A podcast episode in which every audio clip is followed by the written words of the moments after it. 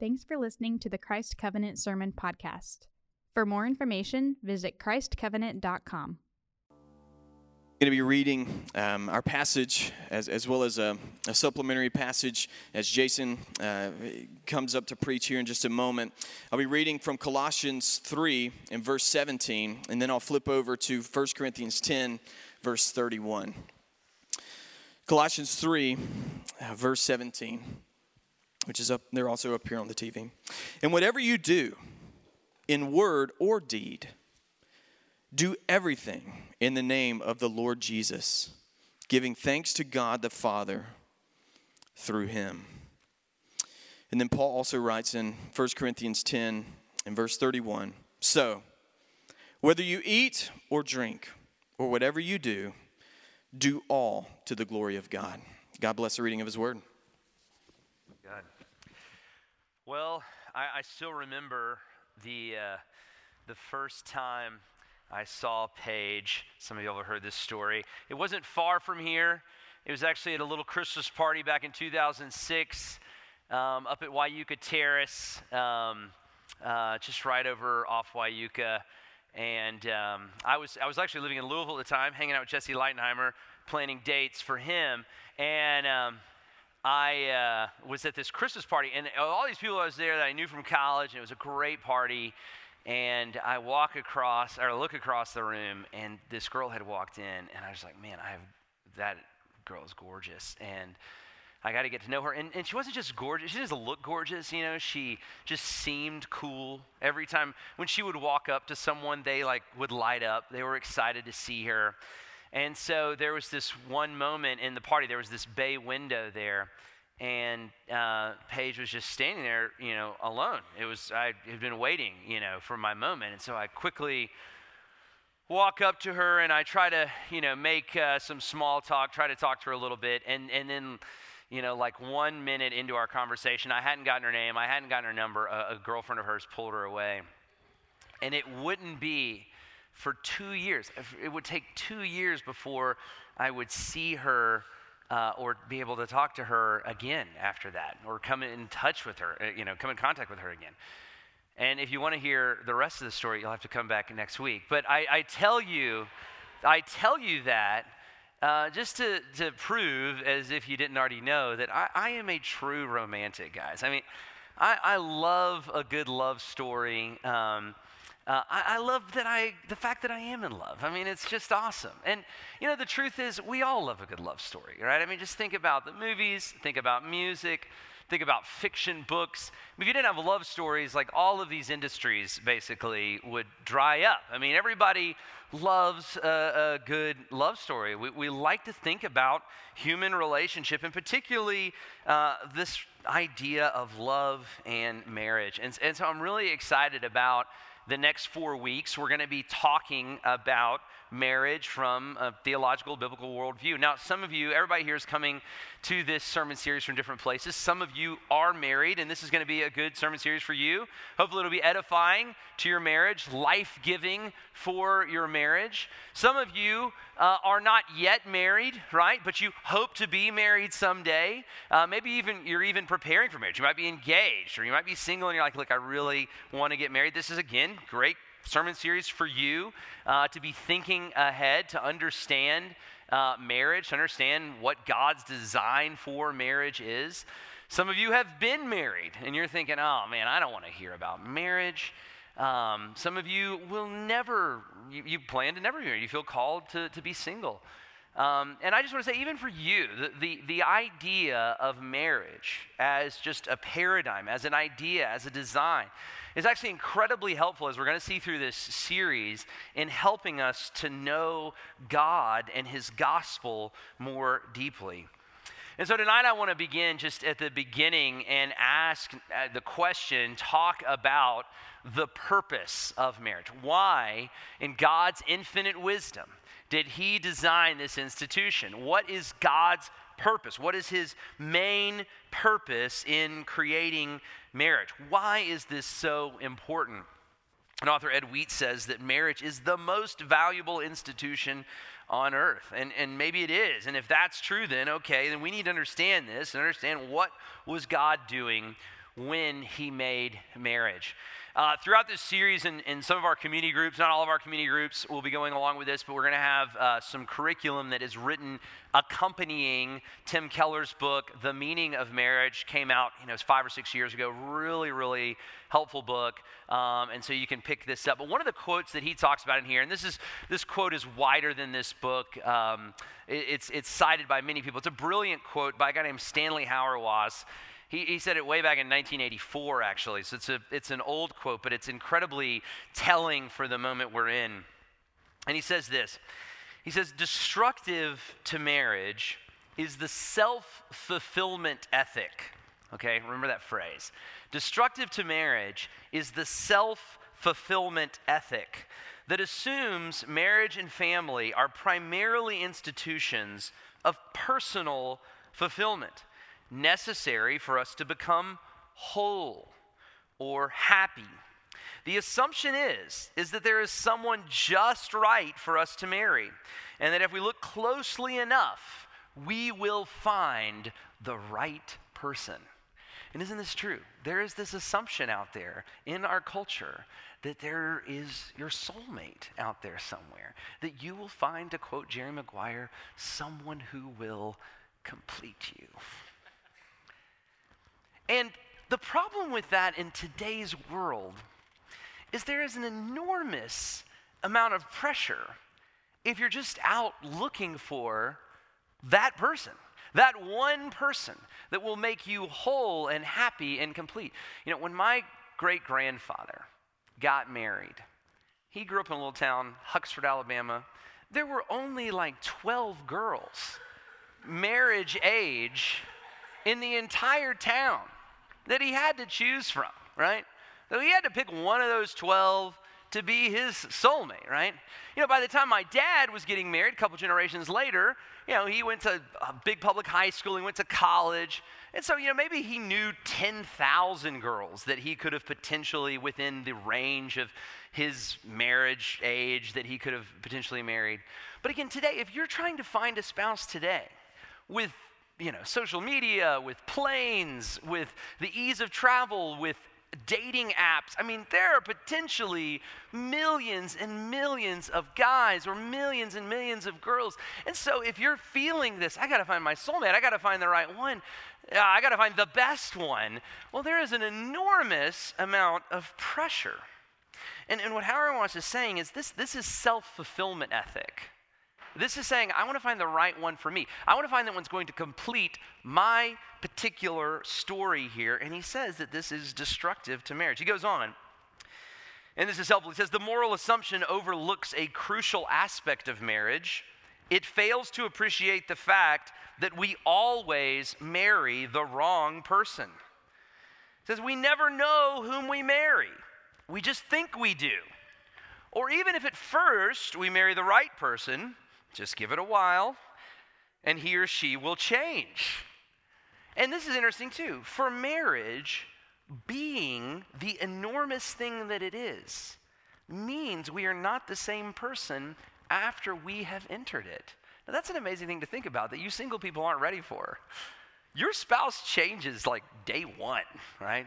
Maybe like day nine, after you get back from the honeymoon things start to change. You got like eight good days, and then it changes. No, I'm just kidding. He goes, The primary challenge of marriage is learning how to love and care for the stranger to whom you find yourself married. Here's the deal on marriage, guys. No one out there is perfect, and you're not perfect. And no one out there is perfect for you, and you're certainly not perfect for anyone. I, I ultimately want you to hear this God's design and purpose in marriage is not to make you or to make me happy.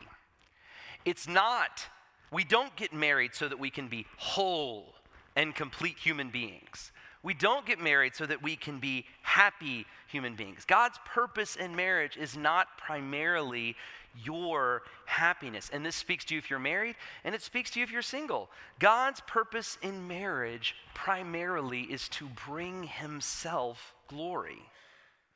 And this one fact this one truth, if you believe what I just said, that God's purpose in marriage, and as Blake read earlier, if his purpose in everything that we do, is to bring himself glory, it will revolutionize the way you understand singleness. It'll understand the revol- it'll totally revolutionize the way you understand marriage. It'll totally revolutionize the way you understand everything. It will recenter your life. You know, a long time ago, people thought that the earth was the center of the universe, the center of the solar system. And then along came this guy Copernicus and he realized that can't be true.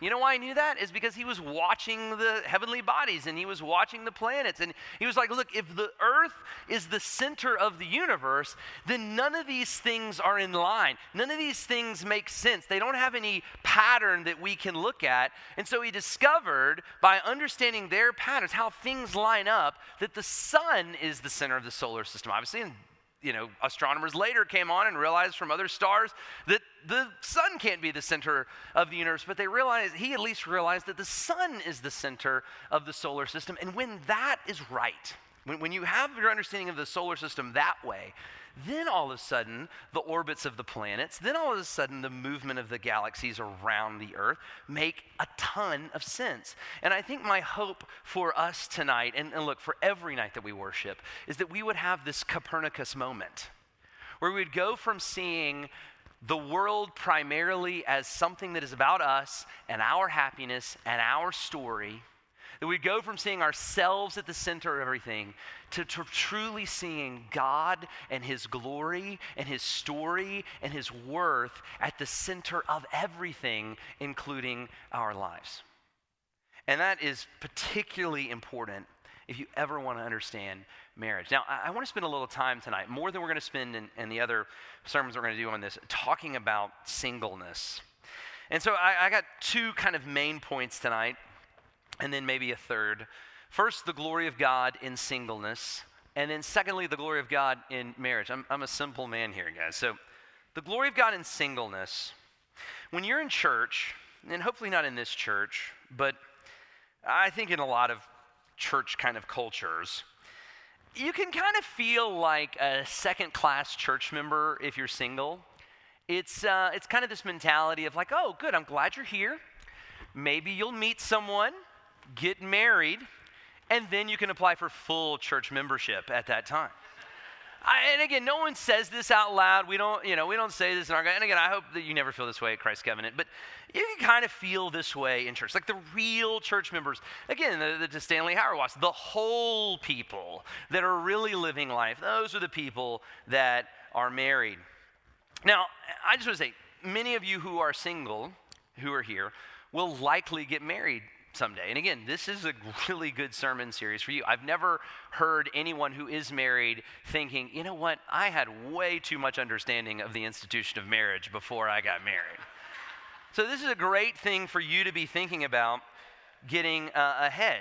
Now, some of you are, that are here tonight that are single, that you won't be married. And again, I still think it's a great thing for you to think about these things, something that I don't want to happen to any of us, married or single, is for marriage to become an idol for you. Marriage can be a big idol for Christian people, married people and single people, and maybe especially single people. You know, and I just want to say, you know, I, I feel this for some of you, some of you young single people, you know, you're not out, hopefully, kind of like living the Buckhead dream. You're, you're trying to follow the Lord. And you're thinking, you know what? This is lame but one day I'm going to get married, and it's going to be great. Or some of you are kind of outliving the Buckhead dream, but you're also trying to follow the Lord, and there's incredible conviction. And you're like, I wish I could stop doing this, but you know what? You're like, I, I you know, when I get married, then all my problems will go away, and then following Christ will be easy. And I just want to say, don't, don't let marriage be an idol like that. In that scenario, marriage has become this like righteous factory that makes you whole and good. You know, for some of you, you, you are here tonight and you want to get married because you're just, you're just lonely. You may be a gal, you want to have children. You've always had this dream. And look, I, I get that. And, and, these are good desires. And I understand loneliness and I understand, you know, n- being tired of being the bridesmaid, you know, one more time. You know. Especially for you gals. I mean, being the maid of honor is like a full time job. Groomsmen, you just have to show up two hours before the wedding for pictures. That's it. You're tired of being alone. You're tired of being the cool aunt or the cool uncle. You're tired of hanging out with your married friends and all they want to do is talk about their kids.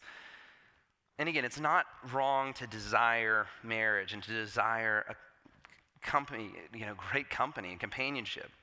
But just don't make marriage an idol. Remember this God designed you, God designed all of you for his own glory. And God working out his glory in your life does not begin when you say, I do right? That's not when it's like, okay, now I'm married, now I'm have to live for the glory of God. No.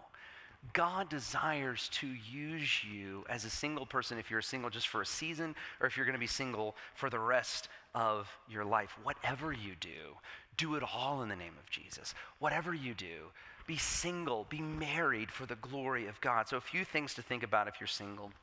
And the first one, and again, these things are obvious things, but they're worth meditating on. And especially if you're here tonight and you're single, I've been single and I, I needed to meditate on these things more. First thing is that Jesus is better than marriage. Some of my family's best friends, literally like the, the, the, the oldest family friends we have, that they grew up on one side, one the, the man grew up on one side of my grandfather, the woman grew up on the other side of my grandfather, or, er, my grandfather. So they were a couple, they got married when they were 17 and 15. So my mother's father, they grew up on either side, a little town called Sugarlock, Mississippi, which is a little, little town. Alan knows where it is, but it's a little town. They grew up there, ended up uh, getting married 17 and 15 really close family friends i mean the kind of family friends i call i called him granddaddy ernie i called her grandmommy ellen i mean this is like that kind of family friend they ended up moving to Huntsville. I knew them my entire life.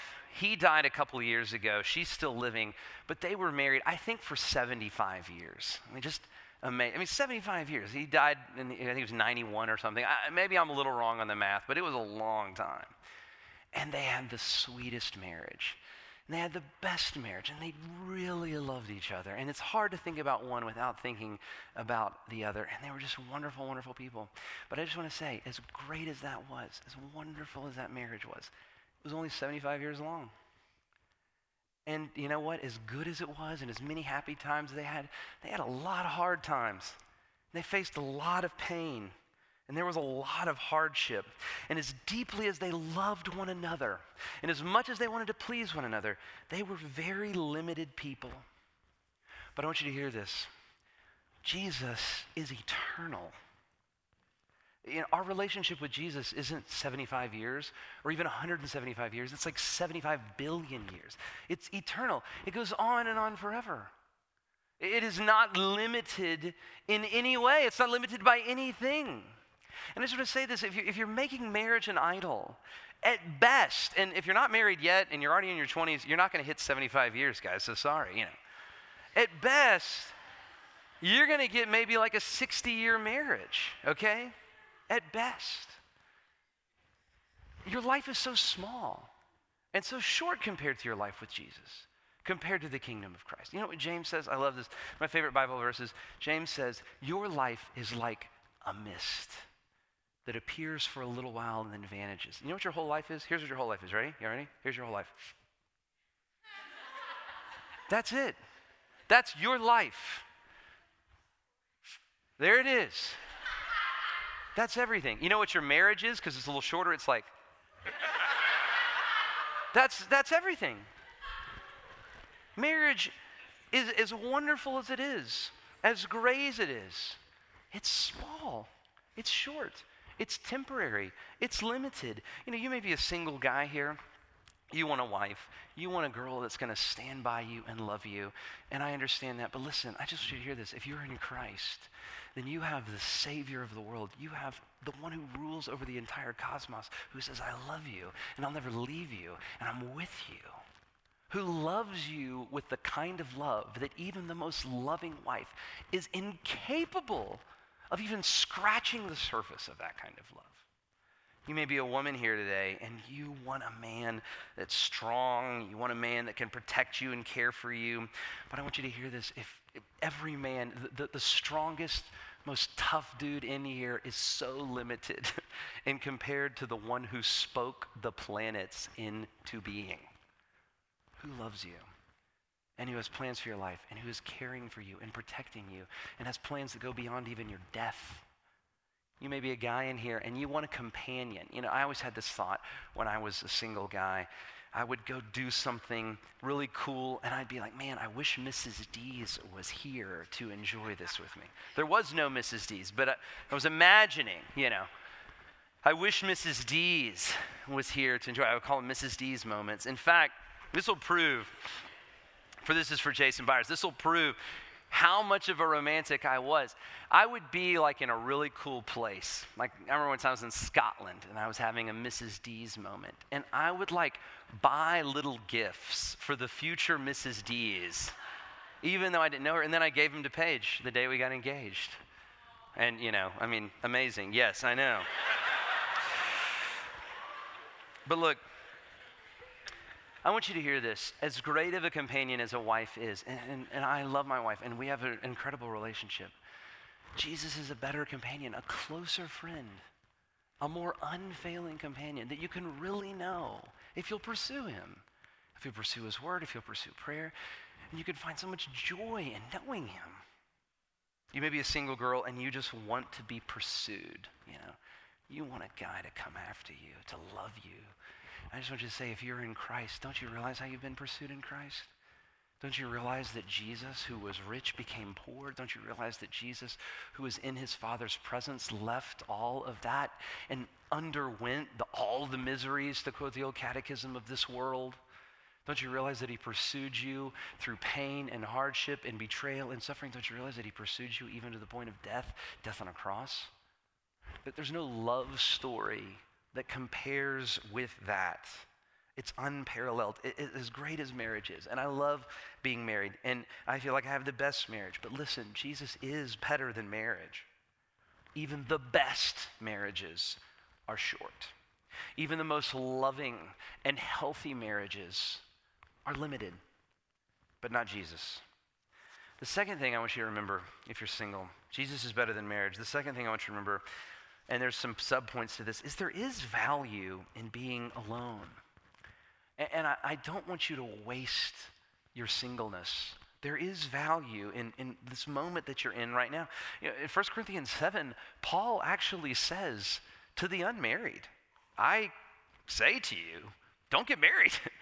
Stay as I am. And of course, he has mission, he has kingdom service in mind for this. He's saying, You're all called to live for God's glory, and there's actually advantages to you who are not married. And just a couple of things, and again, this is just some things that I came up with just thinking about this. Being married, or being single rather, gives you an enormous amount of freedom. You know how much coordination, I, am married with three children. You know how much coordination it takes for me to do anything, right? I try to plan something with another family, and it is like, I mean, an act of Congress just to get dinner with another couple. I mean, there is just so much, so many hazards once you have children in marriage. But if you're single, you're, you know, I'm not saying you're unencumbered, but you're so much more free. You're so much more free to serve. We're talking about service. You're so much more free to have relationships and be in community groups. You're so much more free. Think about, think about the Lightenheimers. They went on the mission field. I guess y'all did have some children, but they felt called before they had children. And it was so much easier for them to transition over there without all these kids than now if they would have had three children. You know, it would have been a much more difficult decision to decide to go with kids plugged into school, plugged into all these things. So, look, don't be too free.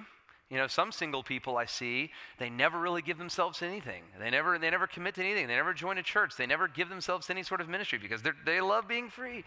But realize that freedom is, is a gift. Second uh, good of being alone is relational margin.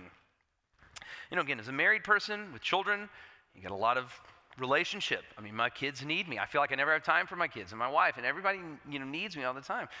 And, and I want to be available for what God has called me to do, available for disciple making. Of course, God has called me to those ministries. But I just want to say that as a single person, realize that God has given you an amazing amount of relational margin that you can use for His glory. There's this amazing passage. So, Isaiah 53, very famous Christian passage. Jesus talks talking about the coming Messiah, the suffering servant, is pierced for our transgressions, crushed for our iniquities. By his stripes we have been healed. The very next passage, Isaiah 54, it's, it's a reflection, it's a response to Isaiah 53 that this Messiah has come, that has done this for us, that has set us free, that, is, that has healed us from our sins, that has called us into life with God. And then Isaiah 54 begins this way Sing, O barren one who did not bear. Break forth into singing and cry aloud for you who have not been in labor. For the children of the desolate one will be more than the children of her who is married. What does that mean? Here's what it means it means this because of what Jesus has done, the work of Christ, the cross and resurrection has changed everything. And it's changed the way that we even understand family. Before Jesus, family was primarily biological. Now, after Christ, family is primarily spiritual. Your relationships in Christ, I want you to hear this. Your relationships in Christ are more eternal and are more significant than your relationships, even with your biological family. Your spiritual relationships will go on forever. Your spiritual relationships are anchored in something that cannot be moved. And what this is saying is because Jesus has changed everything, your spiritual family, your spiritual children can be so significant, can be so much. The, the barren one will have more children than the one who is married. That the barren one, her womb will be more full than the one whom is married. What is this saying? This is saying what I'm saying. As a single person, you have so much disciple making margin that, that, that your womb may be more full, that your children in Christ may be more full than someone who is married, who is encumbered by marriage and children. You know, remember, remember when the brothers and mother of Jesus came to him this is a shocking passage. In three of the Gospels, the brother and mother of Jesus come to Jesus, and the disciples say, Hey, your mother's here, your brothers are here. You know what Jesus says? He says, Who is my mother? And who are my brothers? And then he points to his disciples. He says, It's them who do the will of God. You want to be the mother of brother of Jesus? You want to be related to Jesus? Do the will of God. You want to be in the family of God? Make disciples. You want to be a mother of a multitude? Make disciples. Give yourself to service in his kingdom. The children of the barren one can be more than the children of the one who is married. And then, third, as a single person, another benefit of being alone, as a single person, you can have more dependence on God than a married person. It's not necessarily will, but there's an opportunity there. Um, when you're married and you have a bad day, it's easy to call your wife and say, hey, cheer me up, right? Give me a kiss when I get home. It's nice, it's a great benefit. When I have a bad day, when I've kind of failed at work, when I've let people down at work, I go home and you know what? Maybe not, you know, sometimes not John Kellis, but at least Rayner is going to run and give me a huge hug and say, Daddy, I'm so glad to see you. And know, that, that's nice. But as a single person, you don't have that. And, and, and you're thinking, yeah, thanks for rubbing it in my face. You know, Let me borrow Rayner for a couple days. Please do. You know, yeah, yeah. yeah. But I just want you to do this. As a single person, because you cannot distract yourself with that kind of relationship, and look, you need relationships, you need community, you need friends that you can call after a rough day. I'm not saying you should always be alone, but there is a kind of knowledge of God that comes when you're by yourself. And this is true for you if you're married or if you're single. There is a knowledge of God that can only come when you're alone. Our Lord models this for us. There was many times throughout the ministry of Jesus that he went and he got by himself because there's a kind of depth of knowledge of God that when you are alone and you are seeking God, that, that God can show himself to you in, in the sweetest and most wonderful ways through his word, through prayer, you know, you know, so many single people in Atlanta, when they're alone, at worst, they're spending their alone time doing something that's sinful. At best, they're spending their alone time watching Netflix. What if we were a church, you were a people, single people here, that spent your time alone. Again, there's a time for rest, there's a time for leisure, but, but if you spent the bulk of your time alone pursuing the Lord, seeking to know Him more deeply, seeking to know Him more intimately. A few weeks ago in staff, maybe a few months ago actually, I asked our staff, I said, hey guys, tell me about a time in your life when you were full and when you were just happy and you really just had a lot of joy. And Matt Nolan, he said, you know what? There was one time when I was single and I had this dog and I lived in Tampa.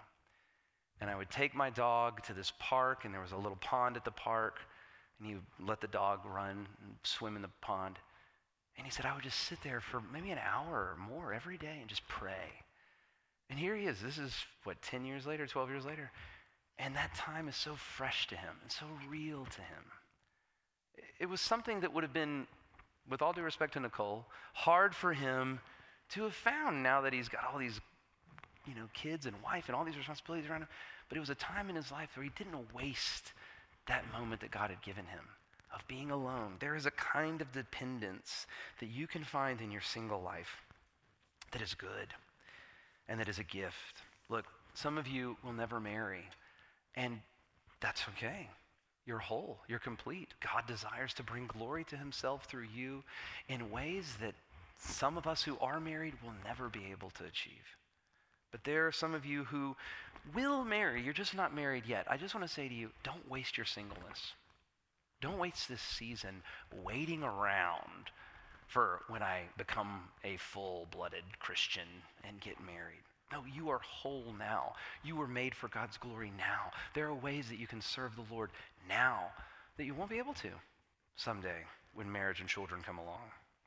And I want to spend the rest of our time, and I won't spend as much time here, but again, we got three more weeks, talking about the glory of God in marriage. The glory of God in marriage. Talk about the glory of God in singleness, or the glory of God in marriage. The first thing I want for all of you who are married or hope to be married, there's something that has to happen, and it's, a bit of a changing of your mind. It's a changing of your mindset going into marriage. You know, Paige and I, we do our, our fair share of premarital counseling, uh, pre-engagement counseling. We have a seminar coming up on Saturday. If you're in love, looking to get married, we'd love to talk to you. It's coming up on Saturday morning. Um, but there's a mindset shift, and we talk about this in the seminar. There's a mindset shift that has to take place, and if it will, it'll revolutionize your marriage. In fact, I would go so far as to say if, if you do this and if you live by this and this happens in your life, then your marriage is going to be fine. Your marriage is going to be ha- healthy and, and it's going to accomplish something that brings glory to God. And that is exactly what I've been talking about this entire time. Marriage, the mind shift that has to happen in your mind, is for you to understand that marriage is primarily not an institution of your own self fulfillment.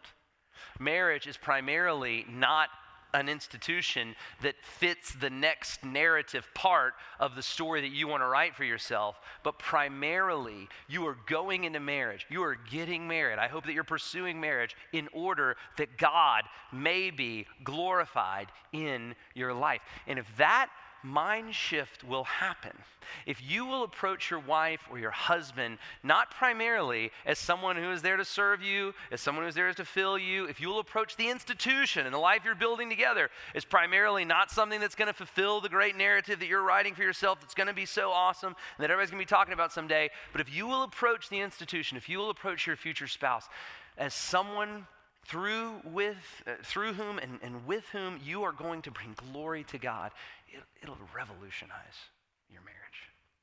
It'll revolutionize your whole life. Marriage is primarily not about you, it is about God's glory. Look, guys, when you pursue your wife and she's lovely and she's easy and she's fun, you know what? Of course. Who wouldn't do that? Everybody does that. That's natural. But when you pursue her when she's less than lovely and less than easy and difficult, there is something about that that is, that is beautiful, that is strange, that speaks to a different kingdom. And ladies, when you love and honor and respect your husband when he's strong and he's made a good decision and he's doing well, man, of course, who wouldn't want to have a man like that? But when you are with him and love him when he's failed and when he's let you down, when he's been selfish, there's something about that that is beautiful and different and strange, if you really understand that everything in your marriage is for God's glory, then marriage and even the bad things in marriage become an opportunity for you. When my dad was in college, uh, his two best buddies, one of them is Ed Butler, who's a member here. His other best friend was a guy named Ed Denton. My dad only hung out with guys named Ed when he was in college. But a guy named Ed Denton, young guys, they, you know, my dad played football at Auburn, Ed and Ed played football, and they're all on a team together. Good, you know, young athletic guys, all graduate, get married, happy, excited, got their whole life ahead of them. They married these great girls. One of them, Ed Denton, married a lady, wonderful woman, and they had children together, had a couple children, and then right after that, she was diagnosed with MS. And you think about that. You know, all these plans that he had, it was an incredibly debilitating disease. All these plans that he had, you know, they want to go do this, they want to do that. She couldn't do that. She became so weak, her body became so debilitated, she couldn't parent the children. It, it, it was an incredible uh, cut for his, just, you know, who he had to be as a parent. He had to really pick up all the slack there. It was an incredible just blow to him in his career. He couldn't really pursue his career like he had dreamed because, you know, of course, he had to take care of his wife, he had to take care of his children, he had to do all this stuff. He was so stretched. But what do you do in that situation? And here's the deal if your self fulfillment ethic, you're saying, look, this is not the story that I signed up for. She is not living up to her end of the deal. But if you're truly in it for the glory of God, then all of a sudden, that, even that, as hard as it was for him, became an opportunity. And I just want to say, and this is all happening when I was a child. This is, she's been dead for 20 years, 15 years maybe. And um, this is all happening when I was a child, but, but he graciously loved and cared for and pursued and honored her throughout her entire time that she was sick. And you know, afterward, he didn't like write a book about it and try to say, I've done this great thing. He just, he just was a guy that was doing a thing to please his Lord. And you know what? His kids saw that. I saw that. His friends saw that. And it was glorious. It was right. He, he understood marriage. He understood God's purpose in marriage, as hard as it was. But it was glorious. It was glorious. Marriage is primarily not about fulfilling your narrative, it's about bringing glory to God. And the second thing, and we're going to talk a lot more about this, but as you pursue God's glory in marriage, remember that you are called to pursue God's glory in your spouse. Husbands, in particular, commanded in Ephesians 5 to, to sanctify your own wife, to bring about the sanctification, the glory of your wife. And, and wives, I would say this to you too. 1 Corinthians 7, 1 Peter 3 talk about wives being sanctifying agents in their husbands. So I just want to ask the question is that happening in your household? Women, are you, is there glory happening in your husband's heart? Are you, are you pushing your husbands? Are you encouraging your husbands toward godliness? Men, are you taking the spiritual mantle of your home? I just want to say this too. Dating men, are you taking the spiritual mantle of your dating relationship? You know, one of the things that I've often said here, here's, you want, you want a rule for dating? Here it is. Men, always return your date home more holy than she was when you picked her up. Guys, if you'll just do that, you can date all you want. if your mindset will be, I'm going to bring her back home more holy, more like Christ, and you should. That's what Jesus calls you to do as a husband. That's what Jesus has called you to be. Are you pursuing this in your home? Are you pursuing this in your dating? Are you pursuing God's holiness in one another? Are you just taking from one another? So, pursuing the glory of God in your marriage, understanding that marriage is not about self fulfillment, it's about God's glory, pursuing God's glory in your spouse. And we're about out of time, but I just wanted to finish. Here's the third point I told you I'd maybe get to, and it's maybe the most important. It's how. How do you do this? Right? Okay, I've said it. Guys, be married for the glory of God. Be single for the glory of God. You good? You good? All right, let's go. Should we just leave? Should we dismiss? Right? We're done. We're all in it. Or maybe we're, we're going to take communion here in a second. You know, maybe you're thinking, well, I bet you when I eat that little piece of bread and drink that cup, I am going to be strengthened and everything in my life. That's the Copernicus moment. And the, and the Lord's Supper does strengthen us in those ways, but it's not this mystical, magical thing. Now, how does this happen in your life? How does this shift in your heart? And the answer is this you begin to reorient the way you think. You begin to, under, to, to renew and understand the way you think when you realize this, when you realize that you are a spouse yourself. You are a spouse of the Lord. If you've ever heard me do a wedding, I, I always mention that it's no accident, or I usually mention that it's no accident that the ministry of Jesus begins at a wedding. It's interesting. The ministry of Jesus begins at a wedding, and that's always an interesting scene. If you ever hear me uh, do a wedding, I'll oftentimes talk about this. You know, Jesus says, he's there at the wedding, Cana in Galilee, and he says to his mother, when she asks him about the, the wine, she says, he says, my time has not yet come. But then right after he says that, you notice it's a weird story, John 2, right after he says, my time has not yet come, what does he do? He turns water into wine. He, he starts his ministry. He starts his earthly ministry. He does this amazing miracle. What does that mean? What does he mean when he says, My time has not yet come? He can't mean my ministry is not going to begin right now because the next thing he does is begin his earthly ministry. What is Jesus saying when he says, My time has not yet come? And here's what, he, here's what he's saying. Here's what he means.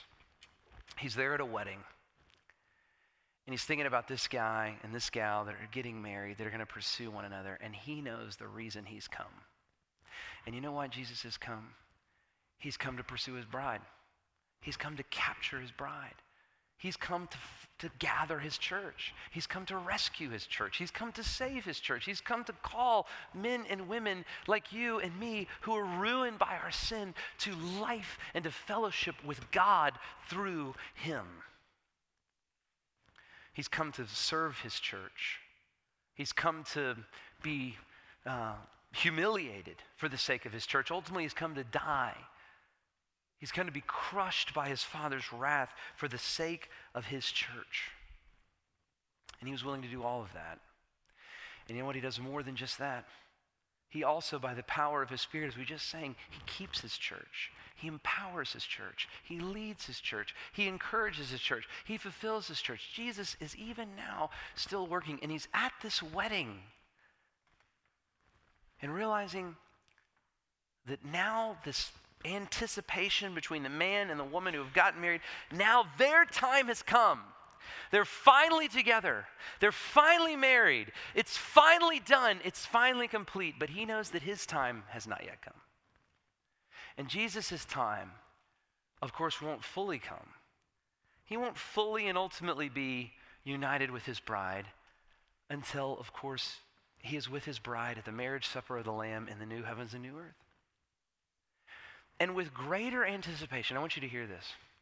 With greater anticipation than Jesus even had that day in Cana, he is looking you right now. He is looking at you right now if you're in Christ saying, I cannot wait for our time to come, for us to be together, for all to be made well, for all to be made right. That is my time. And as a groom longs, and as a bride longs for their wedding day, Jesus longs for that day with you and with me when he can pour out his love forever and forever on us and continue to show his love to us. And if you believe that, and if you begin to see, man, you are a spouse. You are a spouse who has a groom, a bridegroom that is waiting for you. That will change you. That will move you. That will move you to repentance. That will move you to faith. That will move you to a love for God that will desire his glory. And look, in case you're coming here tonight thinking, no, the way that I prove my love for God is my righteousness. I'm going to be righteous. I'm going to show God how good I am. No, no, no. Don't you see? In Jesus' economy, where our sin abounds, God's grace abounds all the more, and His grace proves and displays His glory. It's when the spouse is difficult. It's when the spouse loves the difficult spouse that glory is displayed. And it's the same thing with Jesus. And so if you come tonight broken, humiliated, lost, look, Jesus, your, your, your bridegroom wants to, to love you tonight and bring you in. And so I pray, as we close, I, let us pray that our eyes and our hearts would be open to this, that we would see this, and that we'd believe it. Pray with me.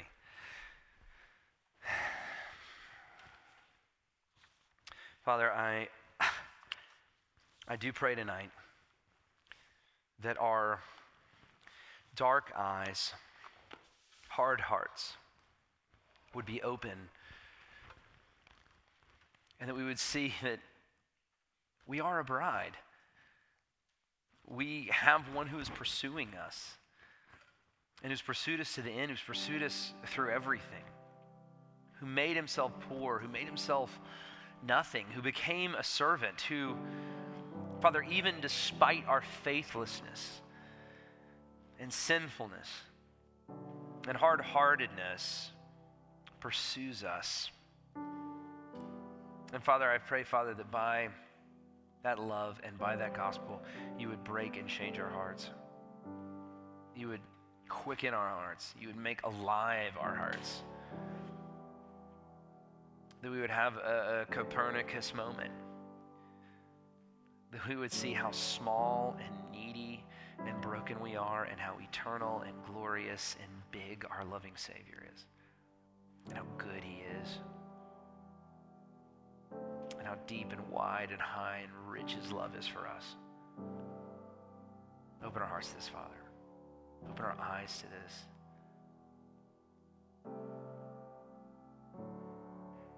And I pray and ask these things in Jesus' name for His sake. Thanks for listening to the Christ Covenant Sermon Podcast. If you have any prayer needs, questions, or comments about the sermon, we would love to hear from you. So please text us at 678 951 9041 or feel free to email Jason at jason at christcovenant.com.